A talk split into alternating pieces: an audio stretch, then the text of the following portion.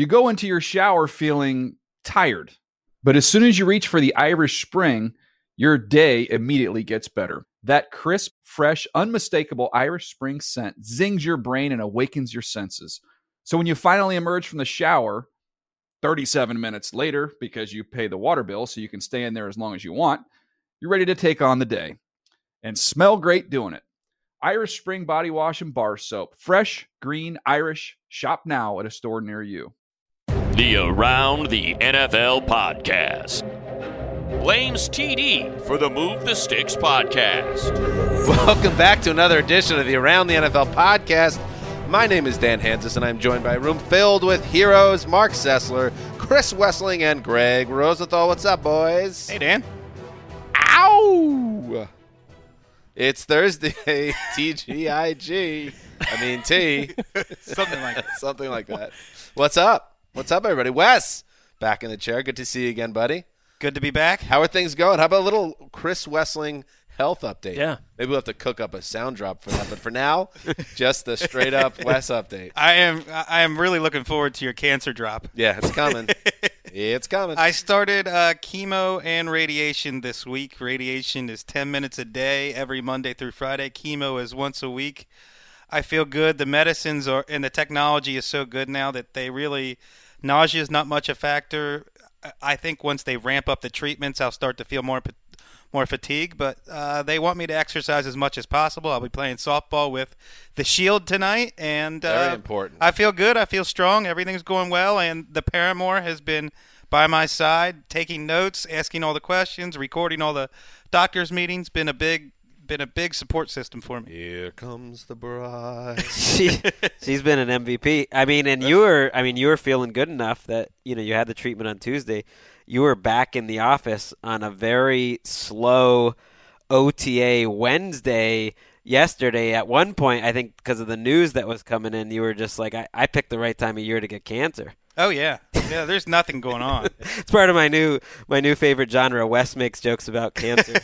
Once you're at, yeah, I mean, it, it sucks. Um, I, I assume to be diagnosed with cancer, but the one positive of it is you can start just ramping out, ramping up your cancer bits, and you could say whatever you want because you do, you have it. Well, I like playing the cancer card. Cancer. That's card. that's been fun for me. You know, get out of a few things.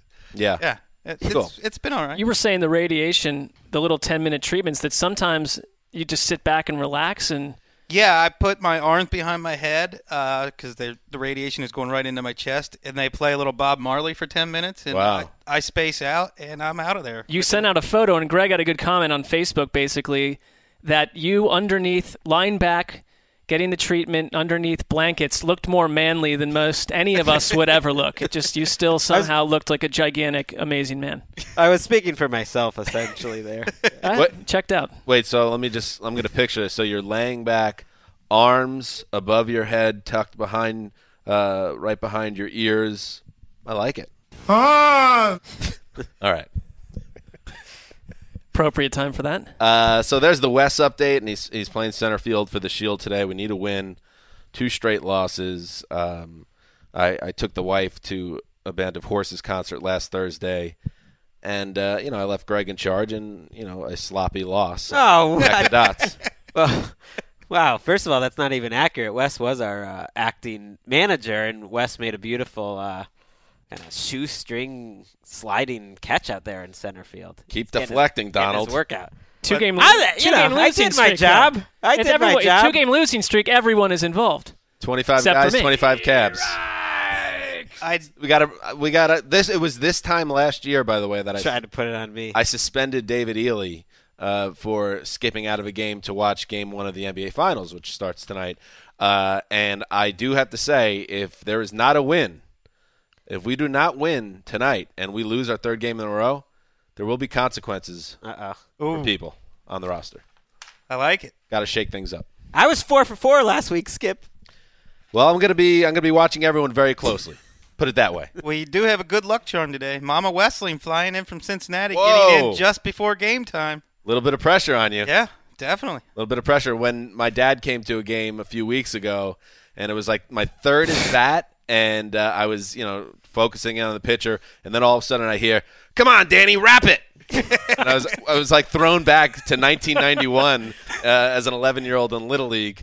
Uh, so maybe your mom will be drinking wine coolers and you know yenting up. Well, yeah, So- that's how I remember her at my games, drinking Bartles and Jaymes and, and hanging out with the loud moms. Well, I'll be in the stands with her, so I'll make sure she has a drink in hand. If that's Oh, what she very needs. good. We got the uh, uh, erstwhile GM as well. So we're flying here. Uh, big show today. You know why it's a big show? We're bringing back the Dalton scale. Whoa. Whoa. The Dalton scale 2017, uh, in which we decide who is, Wes, what? Who is Because I don't understand. prime meridian of quarterbacks? If Andy Dalton is right in the middle, that means if your quarterback is ranked ahead of him, you've got a franchise quarterback. You're set. If your quarterback is ranked behind him, you need an answer. You need a solution. We do this every year. This is the third year we've done it. Um, Andy Dalton was the face of mediocrity or that that middle gray area uh, for for many years. Last year, uh, we had collectively decided Alex Smith was the the more fitting person there. So we'll figure out who is in that spot, that prime meridian spot, and then we'll figure out who's around that spot, Who's above? Who's, who's below? above, who's below. Who's a franchise quarterback? That's the question. That is I'm the key, and that's what all teams are looking for. Uh, is a franchise quarterback. So all GMs will be tuned in very closely to this podcast, I'm sure. Also, we're going to do uh, some news, so we're going to have some fun. And uh, uh, before we get going, I want to say hi to Sully behind the glass. What's up, bud? Hi, fellers. How are you today? Doing fellers. well. Fellers. Doing well. Uh, what is uh? You, you you did a great job in the first show. Uh, Appreciate it. Taking over uh, in your Dan Campbell role for Sydney, and uh, and now Dan Campbell won his first game, if you remember. Yeah. Oh, It was- yeah. it was all bro hugs and um, you know puffing out their chest and being all proud of themselves. And that Dolphins team then went in the tank, if you recall. Dan didn't come back, so you're looking to avoid that fate. Oh, certainly. Yeah, Yeah, you- we want to keep those bro hugs going. You want Why, to be why have Bruce we already Arians. drawn a Yeah. parallel to Dan Campbell if that's what Dan Campbell did with the Dolphins between that coach and, and Sully? That seems very ominous that it's all downhill Right. for Sully I from mean, here. Sully would Sully would do so well to be looking like Dan Campbell. I'm just saying. Sully, by the way, wearing More a, of a Joe Vitt. wearing a podcast parka today, one that we all own, but ours are adorned with the Around the NFL logo. His, Move the Sticks. I was only given one. I was only given one quarter zip. It's a it bit of an one. allegiance issue that we're working through, but uh, I'm putting Sully's uh, professionalism above all, so I'm not Yeah. concerned. I'm not going to be ignored, Dan. Let's do some news. Man, find me later, man. Find me later, man. This means everything to me. It's Takk McKinley, of course, the star of the first round of the NFL draft, uh, when he brought a picture, a framed poster of his uh, deceased grandmother uh, after being drafted at, at 26th overall by the Falcons. Made some more news today, which I enjoyed. Uh, he posted on Instagram a video dancing and celebrating the fact that he just went from being dirt poor to a millionaire. I like this guy. I like this Takk McKinley. Hope he can play as much as he entertains uh, in his rookie campaign. We'll see. Now, let's talk some news. And we'll start with a big trade. Oh, it's a trade, and it's the it's the most depressing kind of trade. A trade between the Jets and the Browns, um, as the two teams swap. Um, you know, I don't know what's a nice way to call these these two players, Demario Davis and Calvin Pryor. Uh, underachiever. One is an underachiever. Uh, Pryor, former first round pick. Demario Davis is kind of just a guy At most. The a linebacker. So you saw the rare one for one trade uh, with Calvin Pryor going to the Browns uh, and Demario Davis, who was a former Jet, coming back to New York. Uh, the Browns uh, later confirmed the trade agreement, and because Sashi Brown loves for people to know what Sashi Brown thinks about things, Oh, please. uh, there was a missive sent out Sashi. by Mr. Brown. Calvin is a young, experienced safety that has upside. We are pleased to be able to add him to our defensive back room. And just like every player we acquire, we expect him to come in with a hard-working mindset, ready to compete. Demario is a guy that we develop the utmost respect for in his time with our team, not only as a professional, but also as a person. We appreciate all he did for our organization in his time in Cleveland. Sashi went to Harvard. I believe so. Sashi, it's safety who has upside, not safety that has upside. I doubt he wrote it. I don't know. Sashi. Can I just say something? And uh, you know, Keep talking. Calvin Pryor is terrible. I, I'm just got to be honest with you. He's a bad player. And a it- year ago at this time, it should be pointed out, you were very high on him. Jets thought he fans was loved going to him a be year very this good. I just want to point that out. That's You- not true, we- by the way. We we got into a little thing that you you said that, that you had some high you had high Yes. hopes for Calvin Pryor. I also got uh, publicly roasted by Calvin Pryor on Twitter for suggesting that he wasn't quite a Right, superstar right. at that stage of a season. He had, he had a bad year, and then he had a promising year, and then he was uh, the worst safety on a team with terrible safeties last year. You could check the check the tape, uh, and I just want to make the point that some of the talking like, "Up, the Browns are making another Patriots move, taking somebody's old first round pick." Have fun with Calvin Pryor. Is Who is- who is saying I. I read that in multiple places. Where? I mean, I, honestly, that I, to- I, I think this trade is exactly big how we've framed it. here? It's two. It's two teams struggling to build a roster. No one is praising the Browns for getting a safety that the Jets don't want, and no one's praising the Jets No. for getting a linebacker back that they didn't even try to re-sign. They were going to cut it's, Calvin it's a it's a non-issue move. It's not a big deal. Both teams had a need at the position. The Browns need safeties.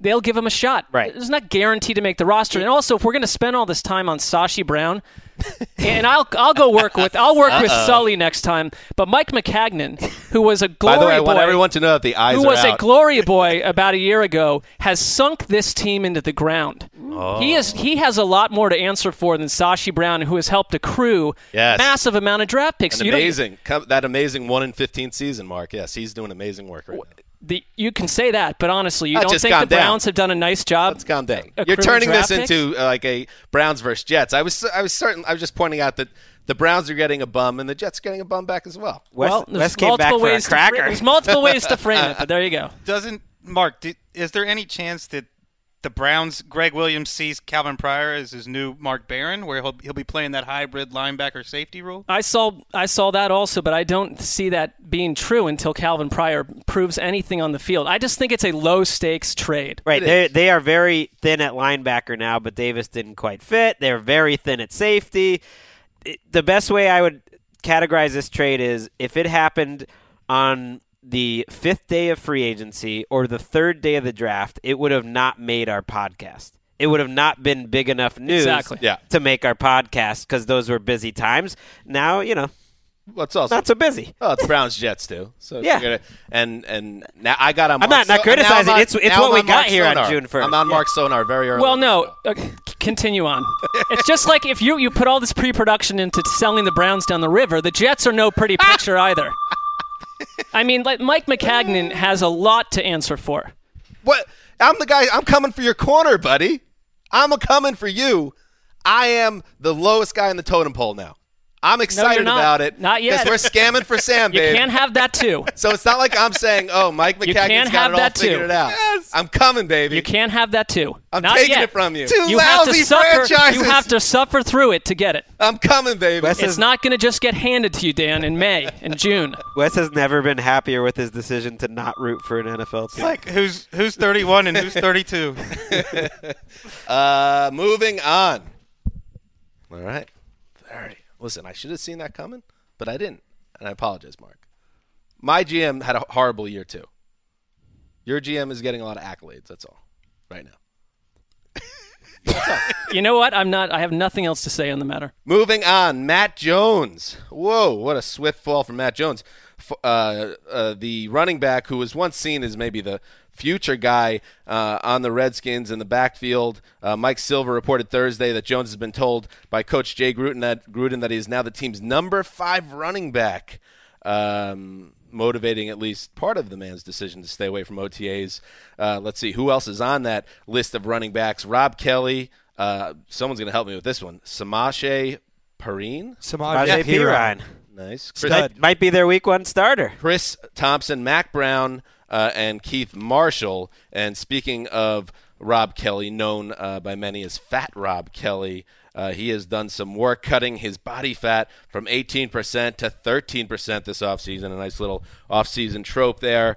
Uh, and Kelley says he feels more exclo- explosive, faster, blah, blah, blah. Wes, Matt Jones, are you surprised how far he's fallen in this time? No, I'm not. I know Greg is, but I am not surprised. And I'm not surprised that Rob Kelley feels the need to lose some weight and uh, he feels Samaje Perine on his on his back because the last six games of last season, Rob Kelley averaged less than 3.3 yards per carry. Their running game, which looked strong at midseason, faltered down the stretch. Samaje Perine is basically a more athletic version of Rob Kelley. Like when we did when I did that projected starter series, I put him as the starter just because I, I think they they sent a message drafting him. I'm surprised about Matt Jones because it is worth mentioning he averaged 4.6 yards per carry last year in 99 carries. He broke a lot of tackles. Uh, you know, he's averaged 14 yards per catch in his career. He's made plays. He's just fumbled a lot. He didn't fumble a lot last year, really, but he, he did in a couple key spots, twice in one game, and they never look back. I think it's a personal thing, and it's also a reminder that coaches lie through their teeth because Jay Gruden, the first time he didn't show up to OTAs, acted surprised, and the reporting since and and other whispers I've heard are that that was a total fabrication that he had met with Jay Gruden before that and they both knew exactly what was going to happen and he got the you know idea that he basically wasn't part of the picture and he decided well screw that In, cut me In other running back news, the awakening is awake once more. Let's call it Awakening 5.0. Christine Michael has signed with the Indianapolis Colts. Uh, Michael, who spent last season with the Seahawks, he finishes the team's leading rusher, uh, and then a short stint with the Packers that didn't ultimately work out. Now he lands with the Colts. Wes, you wrote about this. Uh, you believe that if Christine Michael is going to get a job on the first day of June, he, he landed in a pretty good spot. I think this was the best possible scenario for him. A backfield that desperately needs speed and playmaking ability, with Frank Gore, who had basically fewer big plays than any starting running back in the NFL. Their backup running back, Robert Turbin, is one of the slowest backups in the NFL. They do have Marlon Mack, who's a rookie, but maybe they don't want to put all their marbles in that bank. So Christine Michael's going to get a chance, I think, to make this team and to have a pretty significant role. I mean, the only issue, we, have been down this road 40 to 50 times at this point with Christine Michael, and he's been in good situations before where they've given him prime opportunities to prove that he can be a week to week starter and it refuses to click anywhere. And it must be his ability. It must be stu- his ability to retain the playbook and other st- and other stuff as well. It's not just his athletic ability. Well, he makes mis- mental errors. He misreads holes at the line of scrimmage, and he's not an asset in the passing game. That said, it's on tape. In September and early October last year, he ran better than any Seattle running back. I Wes, you know, I, I feel that you were an excellent writer and you did a very good job on this piece on NFL.com. But I will I'll take issue with your final paragraph.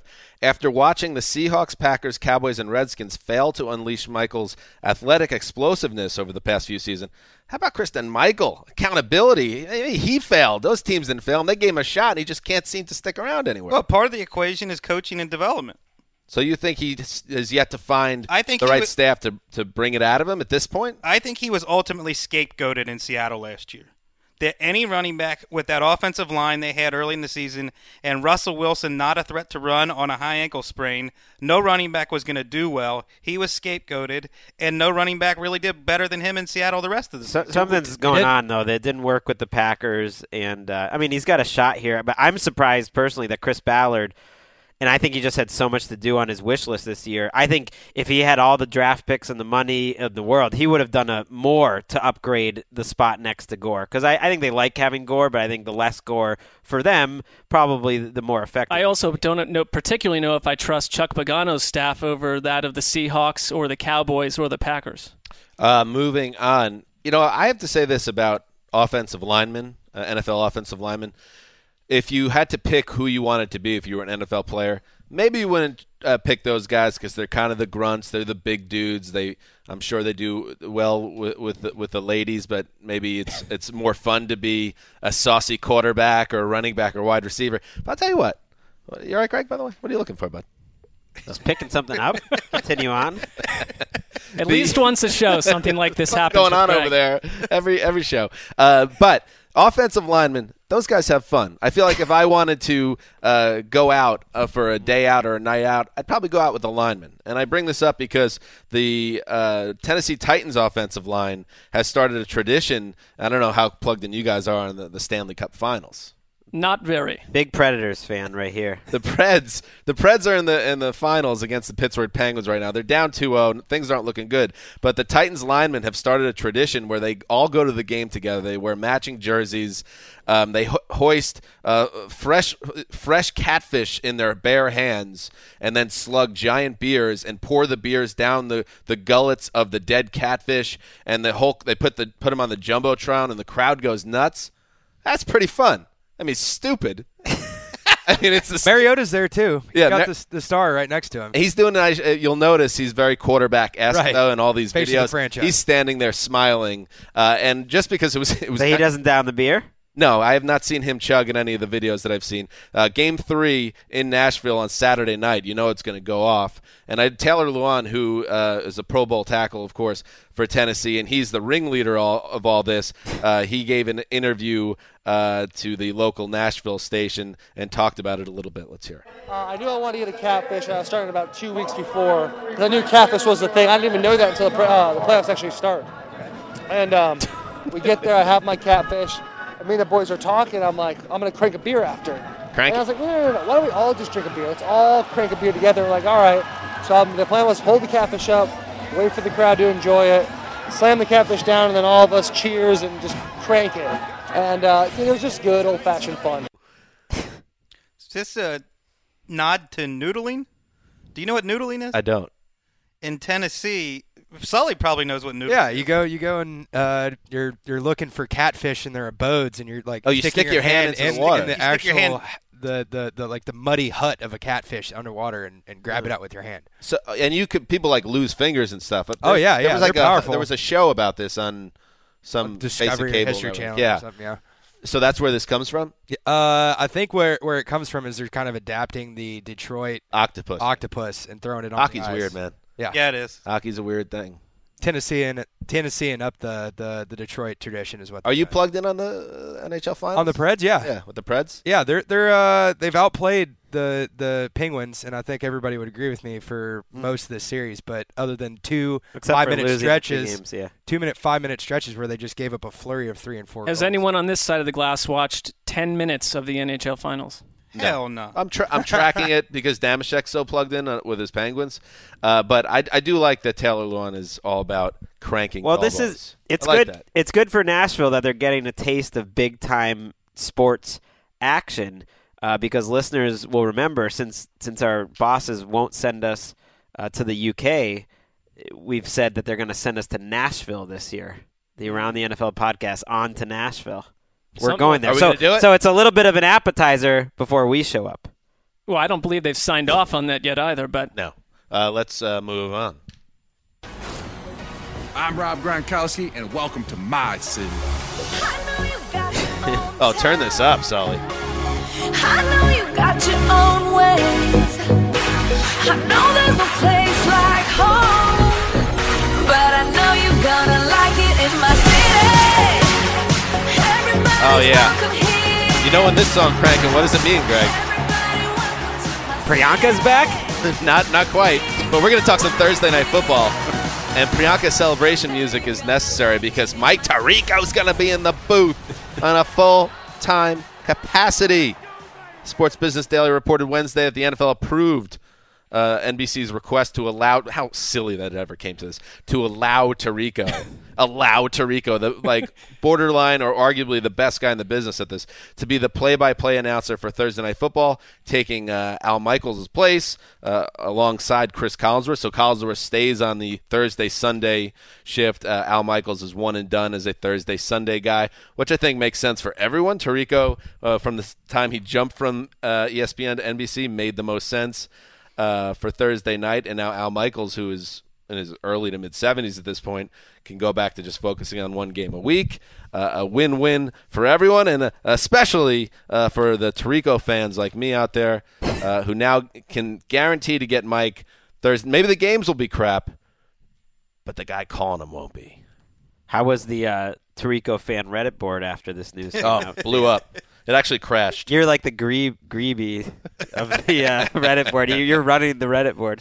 Yeah, we were not a lot of us got sleep last night. Put it that way. Once the news came out, so Tirico will call Thursday night football, and finally, I love it. Yeah, I, that's it. Yeah, we're. That's what they I got think, him for. Yeah, You- we've all. You should be there for the next 25 years. I don't know if TNF should be, but it should be. Oh, Yeah, and I think uh, Al Michaels. We all love Al too, but you know, you need to have a succession plan. By the way, saw And Priyanka, if I'm not mistaken, in Baywatch. Went to see Baywatch during my vacation week. What? Did Yep. Gronkowski, and welcome You know where Really? you know where that was filmed, right?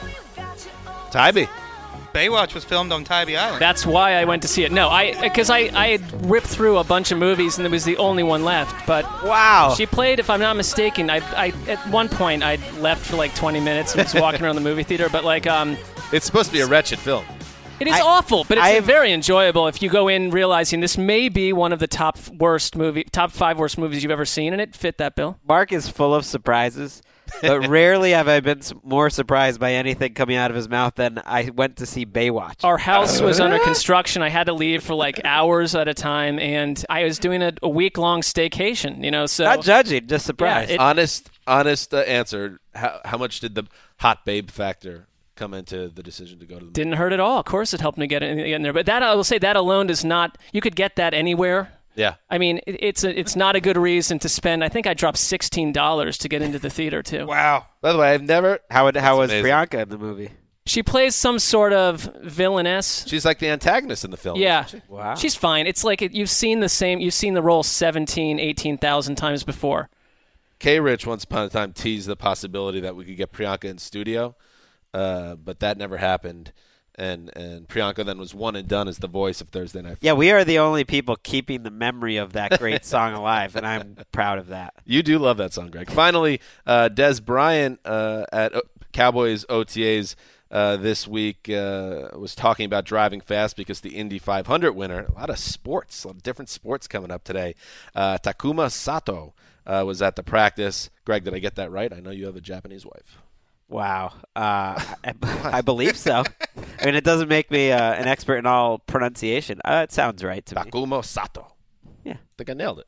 Takuma. Anyway, Dez Bryant was asked what's the fastest he's gone in a car uh, because he's a maniac. He said he went 180 miles per hour in his Bentley, got pulled over by the cops who uh, didn't even give him a ticket. We'd still be in jail if we got pulled over for going 180. I'm just curious 180. for you guys because for me, I I've never I've never been that guy. You know, I, my car history is a Ford Escort into a Honda Accord into a, a, a Jetta. Uh, so I don't have uh, any high octane sports cars in my past. So once I get, if I get onto the highway and I get into the, you know, I'm feeling good. There's no traffic. All of a sudden I'm hitting 80, and then I'm if I creep a little bit more, I could feel it, and then I I wimp out, and that's 85. I'd say 85, 90 is the highest I've ever gone. Highest you ever, fastest you've ever driven in a car. Be honest. The statute of limitations is up. 105 You got to triple digits once. I mean, on a this was in Kansas, driving on I believe Route 70 from basically East Coast all the way to Denver, and there were no cars in either direction Yeah. at all. And I I got up there, and then I looked. I didn't intentionally do it. You look at the speedometer. I got my God, get down. Greg? I was right in that same area. Similar story. Driving with a friend from Massachusetts to L.A. back in about 2000, 2001. It went over 100, but I don't, I don't remember. Not much. Wes? I drove a Dodge Ram pickup truck for 10 years. Outside of that, I've had nothing but jalopies. And those cars, every single one of them would shake. Yeah, mine shook. They it would was shake when you get up to 85 or 90. I think I've probably topped 90 a couple Ooh. of times, but I've definitely never been in triple figures. mine was like a 95 Sentra. I was a little surprised it could could handle that. So you seem like a guy that maybe. I think I might have all you guys beat. What do you I have got? Dez Bryant beat. I, I don't know if we can count it though. What? I've done uh, 172 It's just not an a On a racetrack? in- on a racetrack. Not a video I did the game, NASCAR life. experience. On a so race- it doesn't okay. really count. All right. Hey but guys, it was awesome to drive on Talladega. It was it was sweet. I Ooh, recommend that you. experience. Yeah. Uh, listen, everybody, let's save it for the White Bad Boys podcast. Speaking of which, good job by uh, Mikael Holm on Twitter, who actually took the time to collect all of the off-season podcasts that we've teased but never recorded. Uh, some ones that stand out, of course, the Theology podcast, which is coming. Uh, it's coming. Uh, let's see some ones that we liked. Uh, the Chris Wesseling Dating Podcast, uh, the Wes Needs Money podcast. I remember that era of the show where Wes uh, was turning each episode into an airing of his financial grievances. I enjoyed that time. Uh, Dan's Kinda missed that. Yeah, Dan's Gullibility podcast is a good one. The like- Fractured Skull podcast. The Is the Girl Worth It podcast. That's the, the F8 Function podcast. I like the George Seifert podcast. yeah, we Yeah. we can do three hours on Seaford. I like, what about the Mark Freeballing podcast? Not the case anymore. I believe we've gone Yep, over that. the undies. Yeah, podcast a few it's all over. The greatest moments of the Godsey era podcast. George Godsey. So many, so many great options. Uh, that's what's happening in the news. Elevate your underwear game to the next level with MeUndies. What is MeUndies? Just seriously soft, feel good undies delivered right to your door. Ah. MeUndies are designed in LA and made from sustainably sourced MicroModal, a fabric three times softer than cotton. MeUndies softer than soft. Lug undies come in an ever-changing selection of classic bold colors, bold shades, and adventurous patterns, so you can tailor your undies to your own personal style. Maroon. And guess what? Ah. What? You can save time and money each month with a monthly subscription. And if you're not ready for a subscription, that's okay. You can still save. That's because MeUndies is offering you 20% off your first pair. Just use our special URL, MeUndies.com slash NFL 2017 and get 20% off your first pair. So go ahead, revamp your underwear drawer. You know why, Marc? Why? Ah! 'Cause you deserve it. Thank you. Once again, that's MeUndies.com slash NFL 2017. MeUndies.com slash NFL 2017. Uh, Gregg, you, um, well, pull back the curtain. You had a meeting about the individualized offer code. How'd that go? Yeah, I took the bullet for the team there. Sure did. We Uh, appreciate it. Well, like many things in corporate culture, it is, you know, being considered. We'll see. The wheels of corporate justice are, are cranking, trying to get us that code. That's true. It's in process. Uh, Justice. Justice is slow, but it will be powerful. Uh, now it is time. I did tell them, you know, if they give us that code, they're going to be selling some underpants. Oh, yeah. But until then, nah, maybe. That underpants, the underpants sales are going to go through the roof if you let us. It's in your hands. Anyway, now is the time. Yes, it's a annual tradition here at the Around the NFL podcast, the Dalton Scale 2017 edition. Huzzah! And yes, huzzah indeed, because everybody loves talking quarterbacks, and this conversation is special because I believe, and it's always you know it's always been a, a bit nebulous or nebulose um, to me, uh, but at the same time, it's nebulose for a reason, uh, which is because it's a science that really breaks down who has the quarterback to take them to the promised land and who doesn't. Wes, again, a brief rundown how this came to be and where we're at now. Believe it started about four years ago, 2014, when we all realized that Andy Dalton was quarterback purgatory, that he could take you to the playoffs.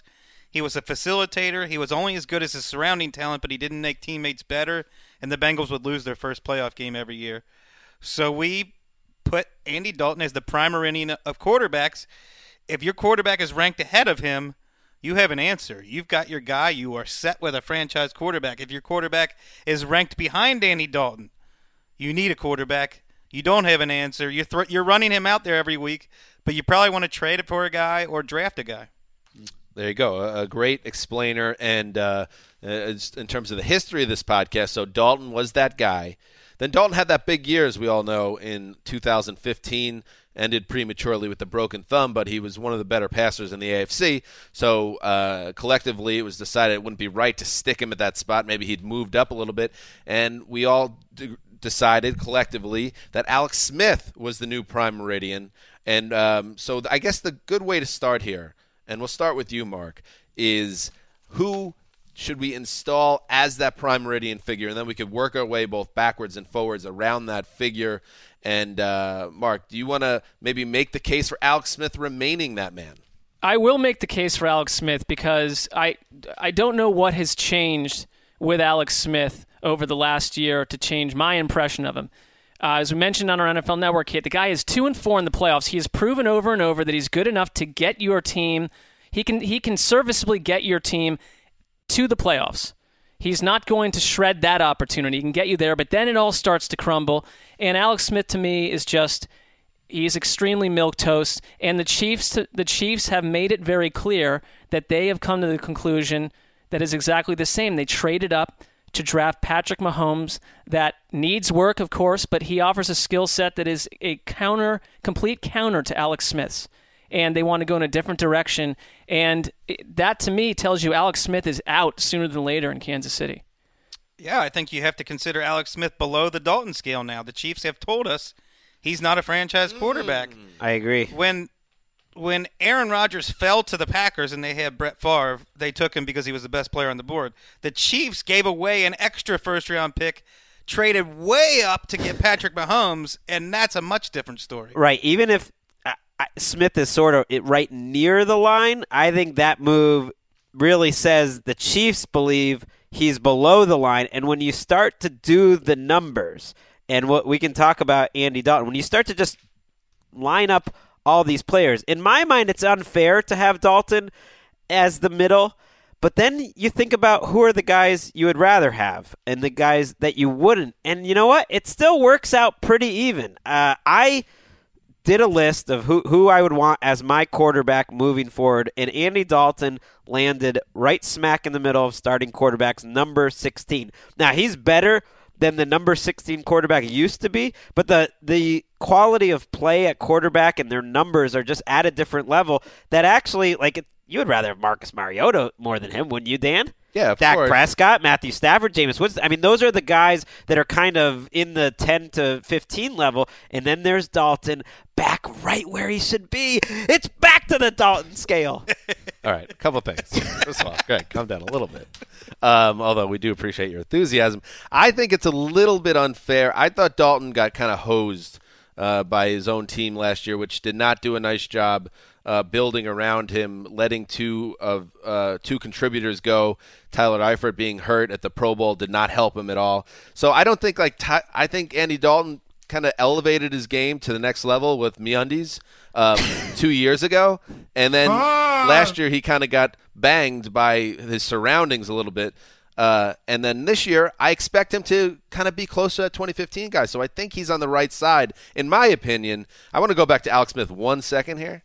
Um, have you guys heard Patrick Mahomes yet? And Uh, yeah, I mean, just really diving into the playbook, getting up to speed on trying to catch up to where these guys are, and uh, really just going through the motions, learning from mistakes, and getting better every rep. I don't know if it's if I'm that far away. It's just more about I just got to keep working, keep getting better. I mean, these veterans are guys who've been around the league, been in the league, and are, have been very successful. That- So in order to All right, be Pat, like we them, got got it. to Pat, really we got it. go as hard as they do. Uh, does, does that change how you guys feel at all about Patrick Mahomes? I feel like I've had beers with him at Huckapoo's.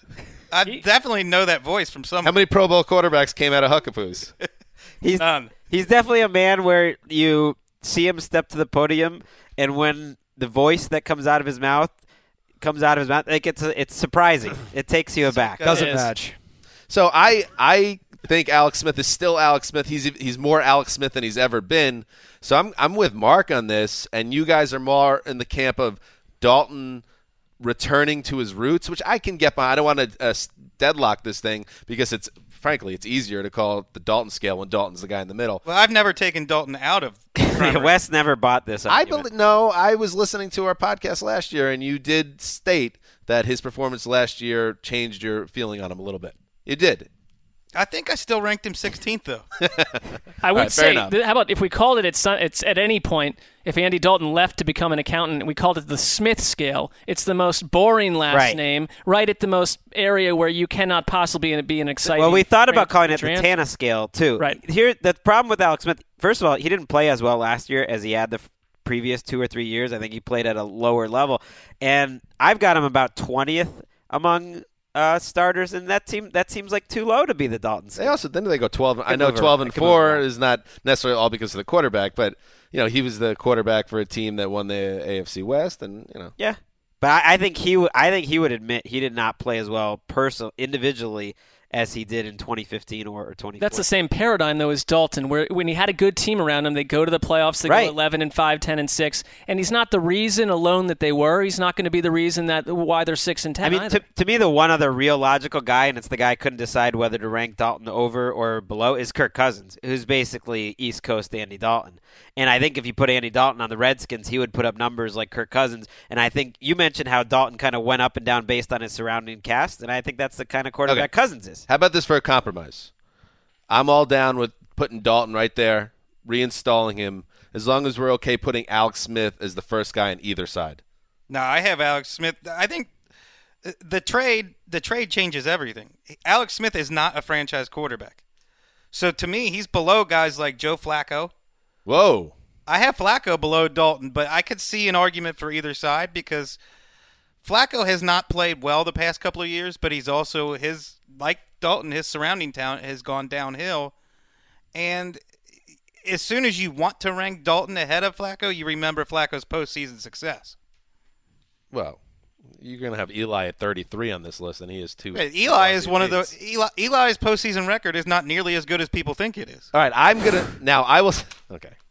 He's he's had two Ah, two Super Bowl runs go. and every other playoff appearance he's been terrible. Do you know? Do you understand what a Super Bowl run is to to go through the playoffs and go four and zero two separate years? in I five do, but that doesn't render useless all other data involving Eli Manning in the playoffs. One thing we can agree on, though, is the Dalton scale is a snapshot in time. So Eli's had his time, and Wes and I, at least, I think, are in agreement that he is not where he was. He was significantly worse last year, and, and that's why it was not hard for me to rank him below Dalton here on the Dalton scale. I think they need another franchise quarterback. I think this is the year uh, that Eli, to me, enters that. I know he's been there for you guys earlier than this, coming off that bad year. Wh- What is how is he going to react to that with a better cast around him? The Giants are good enough to win games in the playoffs this year, and if they don't, and Eli plays poorly again, I think he's on the wrong side of this. I think he's in that. Con- I still think he's on the right side of this prime meridian, but now he's closer than ever to the middle. For me, anyway, I'd put him fair. right next to um, Andy Dalton right now at this point in that area. That's where I have. Where do you got him? I, I'd put him higher too. I mean, you and, and I, I think there's two of us in this room that are probably eh, or more on the Manning side of things, but you have Eli Manning one spot above Jared Goff. I found the, your your placement of Jared Goff at 24, one spot above Tyrod Get sued for that, Wes. Well, no, I, I, and, and maybe you're you're thinking that we didn't get a full picture of him last year.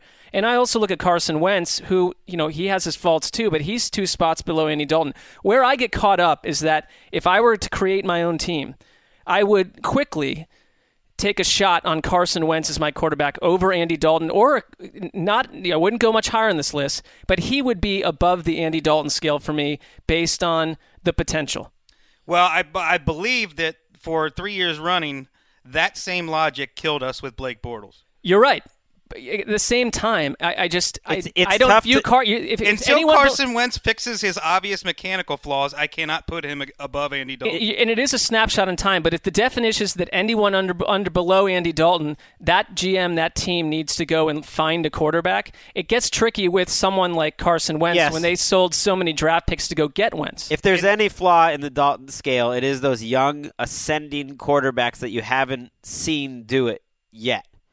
Because you're right, I had Wentz below it too, but he he is he's not a guy that you're looking to draft uh, another player. ahead. But he's also not a franchise quarterback yet. he hasn't proven yet. I think I don't think we've seen yet that he's going to be. He as was good as one we of hope. the worst quarterbacks in the NFL from mid-October through the end of the You're right, and we also ask too much. It's I think we all have learned that we don't want to define what a quarterback is after one year. No. We did that with Derek Carr in some cases. We did that with Blake Bortles. We've all been on the wrong side of the fence with some of this stuff, and some of these guys are just you. You have or even after two or three years. Right, I mean, literally a year ago, I did that the QB index year-end rankings.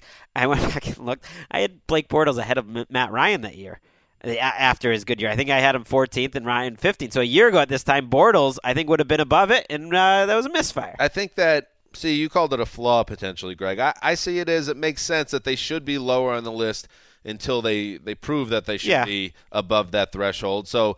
Uh, Hypothetically, a guy like Carson Wentz, who Wes, you have him at 18 here, even despite some of his struggles in, in the back half of that season, he showed a lot of growth to get into this neighborhood now, and now we'll see if he takes the next step to get over the hump at 16, and then you and the Eagles, you're feeling great because after year two, you you have a franchise quarterback for sure. But we're not sure yet. See, him being No. there says we're not sure yet, but it's promising because he's 18. See, it all it would checks be out. it would be wrong to say you're sure. So I get why he's below Dalton. So to answer your Jared Goff question, he gets a mulligan for last year. We don't know who he is. He had one of the worst offensive coaching staffs we've seen in a long time, with no quarterback guru on the staff. uh, soft offensive line, no running game, bad receivers. I, I said all year, Dan, if you remember, he wasn't ready to play. They shouldn't play him. Yep. He was terrible as a rookie, but I think he, gets a mulligan. So I ranked him right above all the guys who nobody wants. That Tyrod Taylor, nobody wanted him because he has limitations. Yeah, but that's that's assuming they know what that that they're doing. I mean, the NFL misevaluates quarterbacks all the time, as we do. That's why players get drafted in bad spots. I don't I don't get caught up too much. I have Taylor way ahead of Goff, but it doesn't matter. They're not that close, really, to the Dalton scale. The the one thing with Goff though that gets me is like we're we're kind of moving the goalposts here for a number one overall pick. Like I I agree he should be given uh, mostly a pass for his rookie season, considering everything around him. But he's also the number one pick in the draft, and we weren't we weren't just hoping that Cam Newton would be passable in his second year. Like if he is just passable, if he's okay, everyone's going to feel great about Jared Goff. That's not how we felt about Andrew Luck. That's not how we felt about Marcus Mariota, who had no weapons around him as a rookie. Like this is a guy you should be able to improve some of your teammates a little bit. Different You're types of level. prospects, though. Just Yeah. because you're a number one pick doesn't mean you're the same. Cam Newton was not the same as Andrew Luck, and who's not the same as Jared Goff. Some of this is the fa- failure of the draft industrial complex that Jared Sure. Goff even went number one in the first place. Yeah, and I Good am. I, I am fundamentally concerned about someone, and I this is not a football issue. You don't know what side of the sky the sun rises. There's something happening with you as a person. I would never put that person this high on any list. So you're putting that hard knocks uh, stumble as a, a major disqualifier potentially. It's it's much more drastic than uh, Tannehill not knowing the divisions and how all the divisions lay out, which was also concerning to me. But that's more of we're all plugged into that. He's maybe not. Maybe that is says something about his focus. How focused are you on life if you don't know where the sun rises I will- at age twenty something? I will counter if you went through the Hall of Fame quarterbacks, the living Hall of Fame quarterbacks. You might be surprised how many of those quarterbacks don't know where the sun rises. At the end of their lives, yes. What are you saying about quarterbacks? I'm saying at their respective. I mean, have you ever have you ever mowed the lawn? Have you ever walked through a park? You can't tell where the sun is setting or rising. What- That gets Marc, that you gets have me- like you tell time by a sundial. You're really plugged in on this. I mean, I if, if if I have any friends that do not know where the sun rises and sets, I don't think that I'd have to sit down and think about the friendship. All right, Wes. By the way, on your list, you have Carson Palmer at 20. And you know this Eli stuff sticks in my craw. Carson Palmer is a noted uh, playoff choke artist and a guy that really stumbled in his age 38 season. And there's a lot of reason to think that he is not nearly the guy he was three years ago. Uh, you have him considerably higher than Eli. Um, why is that? Well, he's what a year and a half removed from finishing second in the MVP race. He played really well down the stretch last Played year well. as Eli Manning was uh, face planting and ruining the Giants' season. Carson Palmer is a better quarterback than Eli Manning. That's why I have him higher. But he but he is below the Dalton line, which I think makes sense because I think you saw last year he's going up and down with what's happening around him. If he does not have protection, he is not someone who's going to survive, which is true of a lot of quarterbacks. But he is a guy that you you no longer feel is the guy that they need Well, to get another. the only reason I have him below Dalton is because he has flirted with retirement. And he's year to year at this point, so you can't consider him a franchise quarterback. And there was a lot of heat around the fact that the Cardinals also were very interested in Patrick Mahomes. I had a I have him as the quarterback directly below the Dalton scale. That's where I have Carson? Carson Palmer. Yeah, that, that he's Hmm. the first one that gets cut.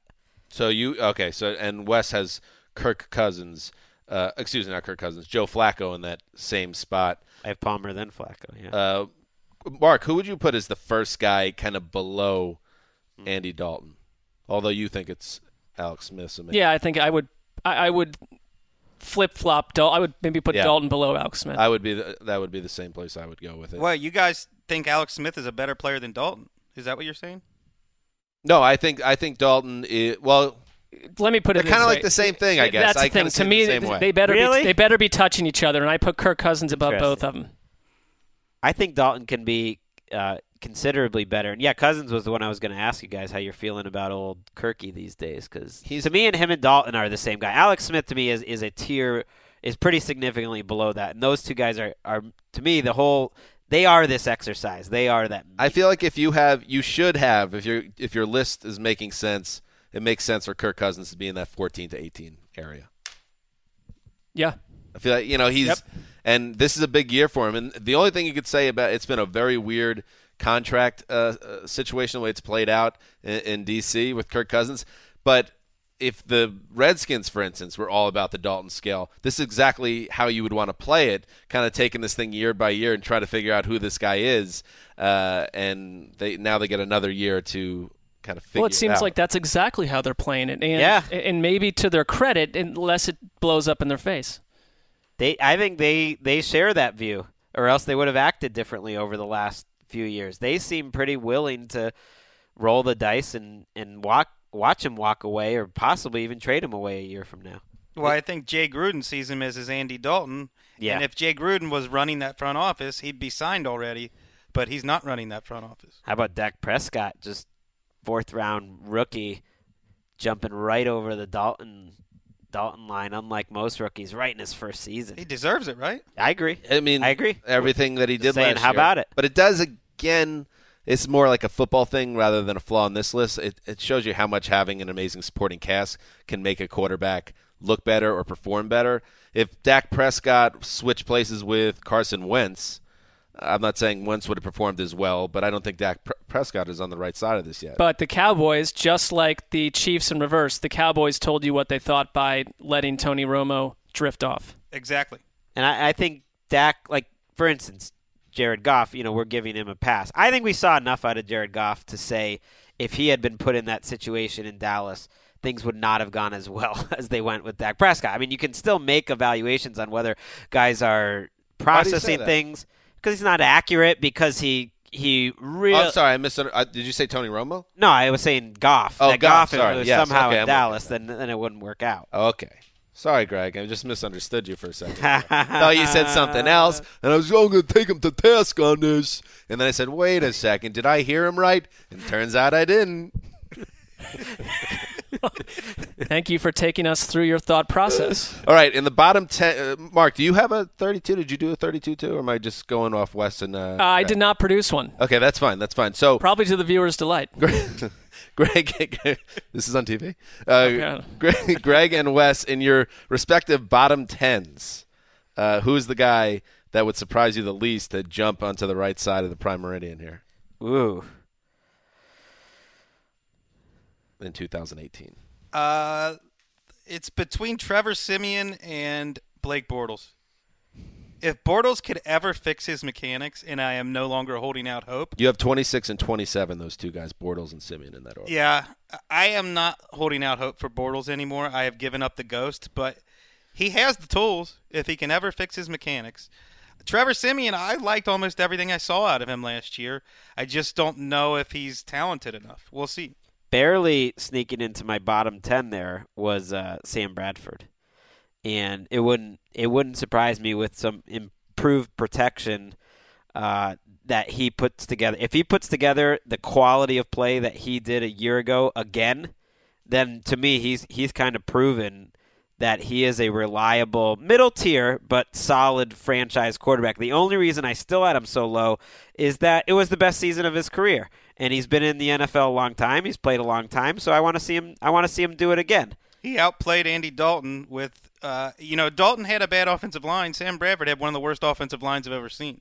I think that's fair, but you have you have Bradford below your Dalton scale as well. I do. I have him 19th, and he would be higher if not for his injury history. Makes sense. I feel like Sam Bradford is exactly where he should be, the place he always Yeah. was and always will be, like right around 20 on this list. Dan's never bought into the Bradford renaissance. Uh, Well, he was he was very good last year, but still, at the end of the day, what was he? He was a quarterback uh, that lorded over a deeply mediocre team. It wasn't all his fault, obviously, but is he ever going to be a guy that's you're going to build a franchise around at this stage if it hasn't happened yet? Eh. Still pretty young. Eh, I mean, I mean, guys like 30 at this point. Yeah, I got you. But guys like Rich Gannon, we we've seen quarterbacks as You they think get older have a has that in him potentially? Trent That- Green. That yeah, that if he got in the perfect, it it is tough quarterback to take to separate him from the team. But if he got a perfect situation like a Trent Green, like a Rich Gannon, could he make right. that sort of development late in his career? Maybe. Forget sandwiches. I will. Uh, you could sign over your car payments and your monthly rentals uh, at your home in Santa Monica if Sam Bradford ever wins the MVP and or takes his team to the Super Bowl. But take him up on that. Yeah. Okay. What do I give up? Uh, What's the counter? Nothing. Nothing. I mean, MVP MVP ain't happening. Going to the Super Bowl. I mean, some bad quarterbacks have made it to the Super Bowl. Rex Grossman made it to the Super Bowl. I, I Daddy likes that one. you never know. I mean, that that Vikings front seven. Who knows? That's possible. Yeah, that's Good luck.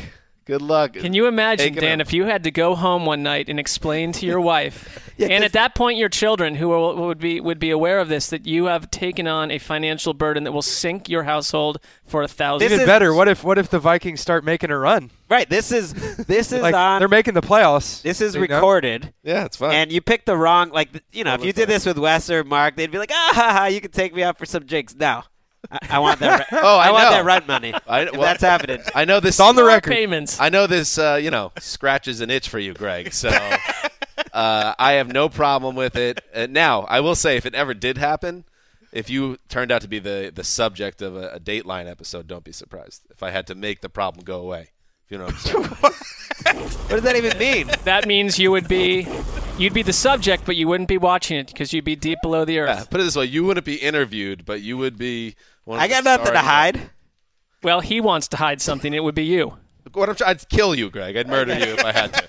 If you stood between between me and taking care of Uh. my family, I'd have to probably kill you. I thought you were trying to entrap me in some sort of. Uh, No, but that's a good idea too.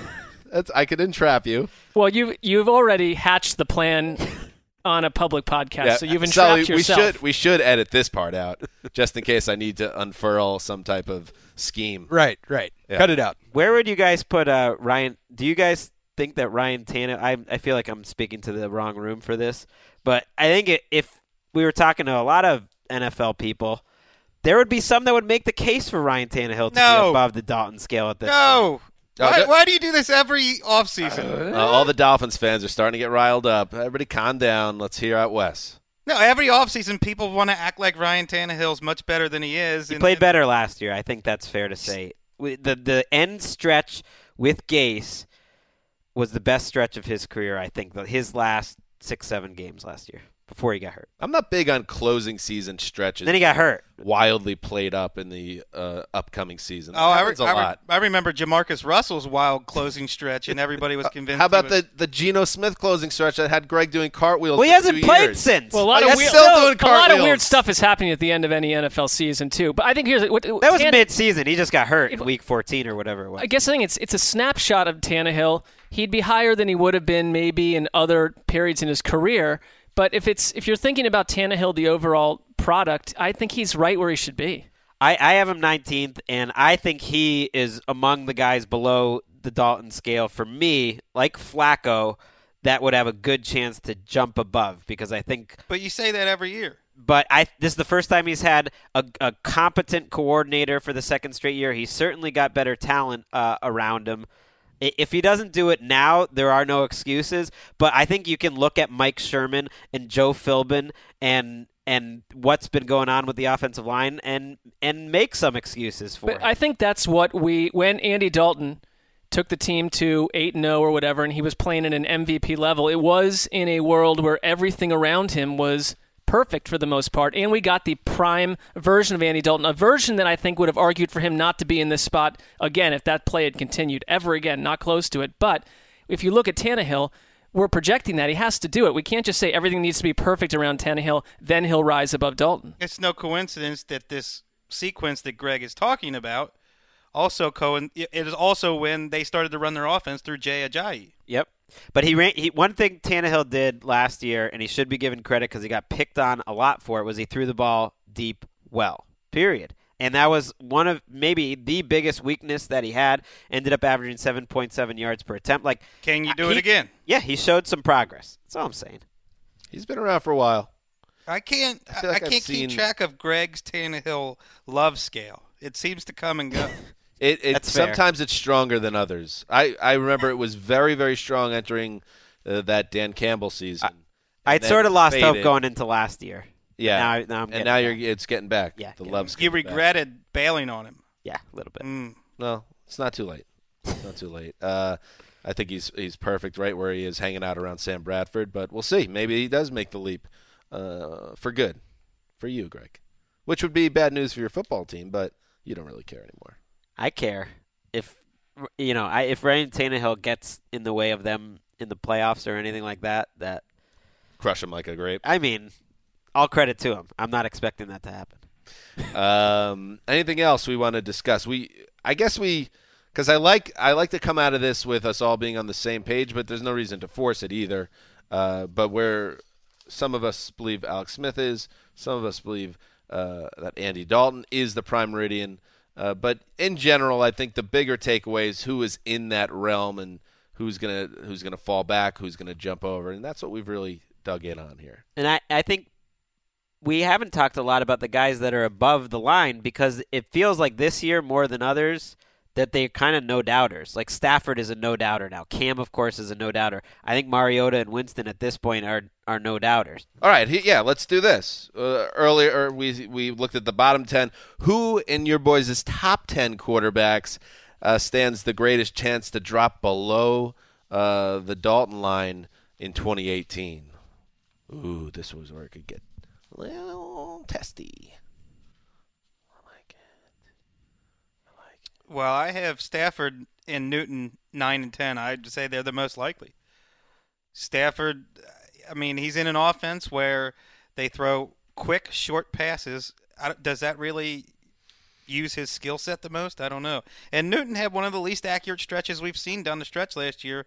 He was playing through a shoulder injury, but I don't know. I think we'll see what Cam Newton does this year. Yeah, Cam would be my choice, and I I love Cam. I love watching him. I don't think it's going to happen yet. They want to change the offense. He's coming off a shoulder surgery, and you look at the last his last three seasons. I think it's universally agreed not a top ten quarterback in 2014, MVP in 2015. Not a top ten quarterback in 2016. That is a but that's a crazy hmm. What do you do career thing. Yeah. So, so could he? If he struggled again, if he had another bad season, is that going to change the way we think about Newton? You know, I guess it. I guess it would because that I- would I be would- three out of four years. I would go with Stafford and Newton because I think they'll both be leapfrogged by Mariota and Winston. And, and honestly, I could see Philip Rivers getting back up into the top ten with with that. With Not top ten. I'm talking that will drop out of the top ten. well, that and would that beyond would, the I'm top saying that would 16. dis, that would displace them to go out of the 16. Stafford for me. Yeah, I'm with you on that. Just because obviously he's had great moments all throughout his career, but could I see him regressing a little bit? Has he has he peaked as a player? It's, it's possible. Uh, I, I got a bad taste in my mouth too that that playoff loss to the Seahawks. I feel like I'm uh, kind of sick of Matt Stafford after that game. I, I'm sick of the whole Matt Stafford. Also. I really was impressed by the way he played. I think he played in a way that convinced me that he's going to have a really nice back end of his career. That he kind of was is a very steady. He he was not their problem. He's the one Of course not. carrying I don't la- think he's last the year. problem. But I think in the past he's been very up and down. Last year he was not up and down to me. It's just that uh, looking at Wes's top ten over here, I don't see like a total phony hanging out in there. That's, it's an, an No. automatic to drop. It's tough. I think when you when you look at the breadth of Matthew Stafford's career, the one thing that jumps out is his total inability to beat good teams. Yeah. and that's a trait of I think that's a trait of the Dalton scale esque issues is that for me that's part of it and Stafford has been there and he's been this physically gifted player the whole time and yet how many huge wins do you remember And and finally, just a little cute note here. My favorite little rivalry between my boys. Uh, Wes has uh, Marcus Win- Mar- Mariota one spot ahead of Jameis Winston, and Gregg has Jameis Winston one spot ahead of Marcus Mariota. You guys are so cute. Uh, yeah, I didn't uh, I didn't waffle on that one at all. Mariota clearly the choice. To, well, I mean, it's not like you have them too too uh, too far apart there. That is funny. We didn't see our lists obviously separate. All right, there you go. That is uh, our Dalton scale conversation for 2017. Finally, a little bit of uh, breaking news here, and, and to do that, yes, we're going to the Ravens' nest. Hit me again. Not good news. Uh, Ravens cornerback Tavon Young suffered a torn ACL at OTAs, uh, expected to uh, miss most of, or uh, if not the entire 2017 season. Uh, was a nice player in the slot for them as a rookie. Uh, no official word out yet, but tough times in the Ravens' nest today. I, I really was impressed by him as a rookie. He was such a tough player, but they are about as deep at cornerback as, as any team in football, which is surprising to say about the, the Ravens. They have Jimmy Smith, their first round pick Marlon Humphrey, and Brandon Carr still. Three pretty solid cornerbacks. So if if they were going to take a, a bad injury at a position, I guess cornerback would be the one to do it. You guys ready to hop out of the nest? It's a rare, Oh, rare, yeah. rare late visit to the nest. Sometimes you're in, sometimes you're out. It's time to hop out of that nest. All right. It's time to end the Around the NFL podcast. We got a big softball game to prepare for. No more work. Only focus on an important game. And I, I will say it again. I say this with peace and love. Heads will roll if we do not prevail tonight. The pressure is on. How many jobs are on the line in this game? I don't want to put a number on it because I don't want people. Listen, I want people looking over their shoulders uh, during this game, but I don't want them to be in an outright panic where they're they're counting numbers and saying, looking at the box score, who's doing better? Do I have to stay above this guy? But just know, Skip's watching very closely. Half the, half, you're out. Half the team is in Europe. I mean, are, how are you going to contact one of these vacationers if it's them that gets axed? Uh, we should have close to a full squad today, actually. One one thing you should like, uh, or not like, but at least take comfort in, uh, the uh, the arc of the team is somewhat similar. It's even early in the process to last year's team, right? You guys had some ups and downs. You were saying you were seven and seven at one point. Each, uh, with all due respect, Gregg, each season is its own thing. So I'm not going to say, oh, just because Right. we sucked it up for a portion of the regular season last year, it's okay that's happening this year. No, I expect more from this team this year, coming off our season, and I haven't liked what I've seen the last couple weeks. Some of the uh, some of the playing and, and some of the attitudes, uh, quite frankly. Uh, and, and if I have to make a move, I have to make a move. So well, we'll what I, happens. I don't want to get on your radar, but what if someone raises the issue that you were not at the last game? well, I put family above softball. All right. This I isn't about that. everyone can miss a game here and there. Okay. That's fine. That's not the issue. It's And the it's not- attitude. It's when you're on the field, what are you doing for me? In fact, me missing a game shouldn't be the end of the world because we have a lot of guys. My problem is I got a lot of guys, but do I got a lot of guys that can play? And I'm going to make some decisions based on what I see today. I have taken copious scouting reports the last few weeks, and I am ready to contribute to this discussion in Uh, any way you need. Wes, you know, as my Don Wow. Zimmer, as my consigliere, we always uh, discuss any huge moves, uh, and that will happen again. Uh, so good luck, Gregg, in today's game. wow. break. No, Gregg, you've done very well this season. I just want to make that clear. Uh, but it's more, I'm watching the entire team. Okay. That's it. Uh, we'll be back. I mean, I'm out here sacrificing for this team. I see a, a gnarly, bloody picture of your Oh, yeah. leg, Gregg. Gregg's earned his keep. Uh, we'll be back on Tuesday with another episode of the Around the NFL podcast. Dan Hanzus signing off for the Sizzler, the Mailman, the Boston, Sully behind the glass. Till Tuesday.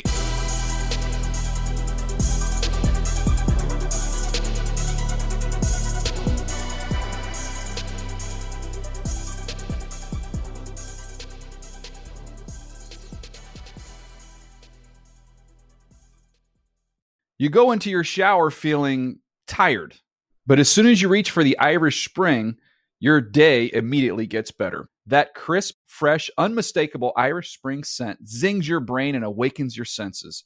So when you finally emerge from the shower, 37 minutes later, because you pay the water bill so you can stay in there as long as you want, you're ready to take on the day and smell great doing it. Irish Spring Body Wash and Bar Soap. Fresh, green, Irish. Shop now at a store near you.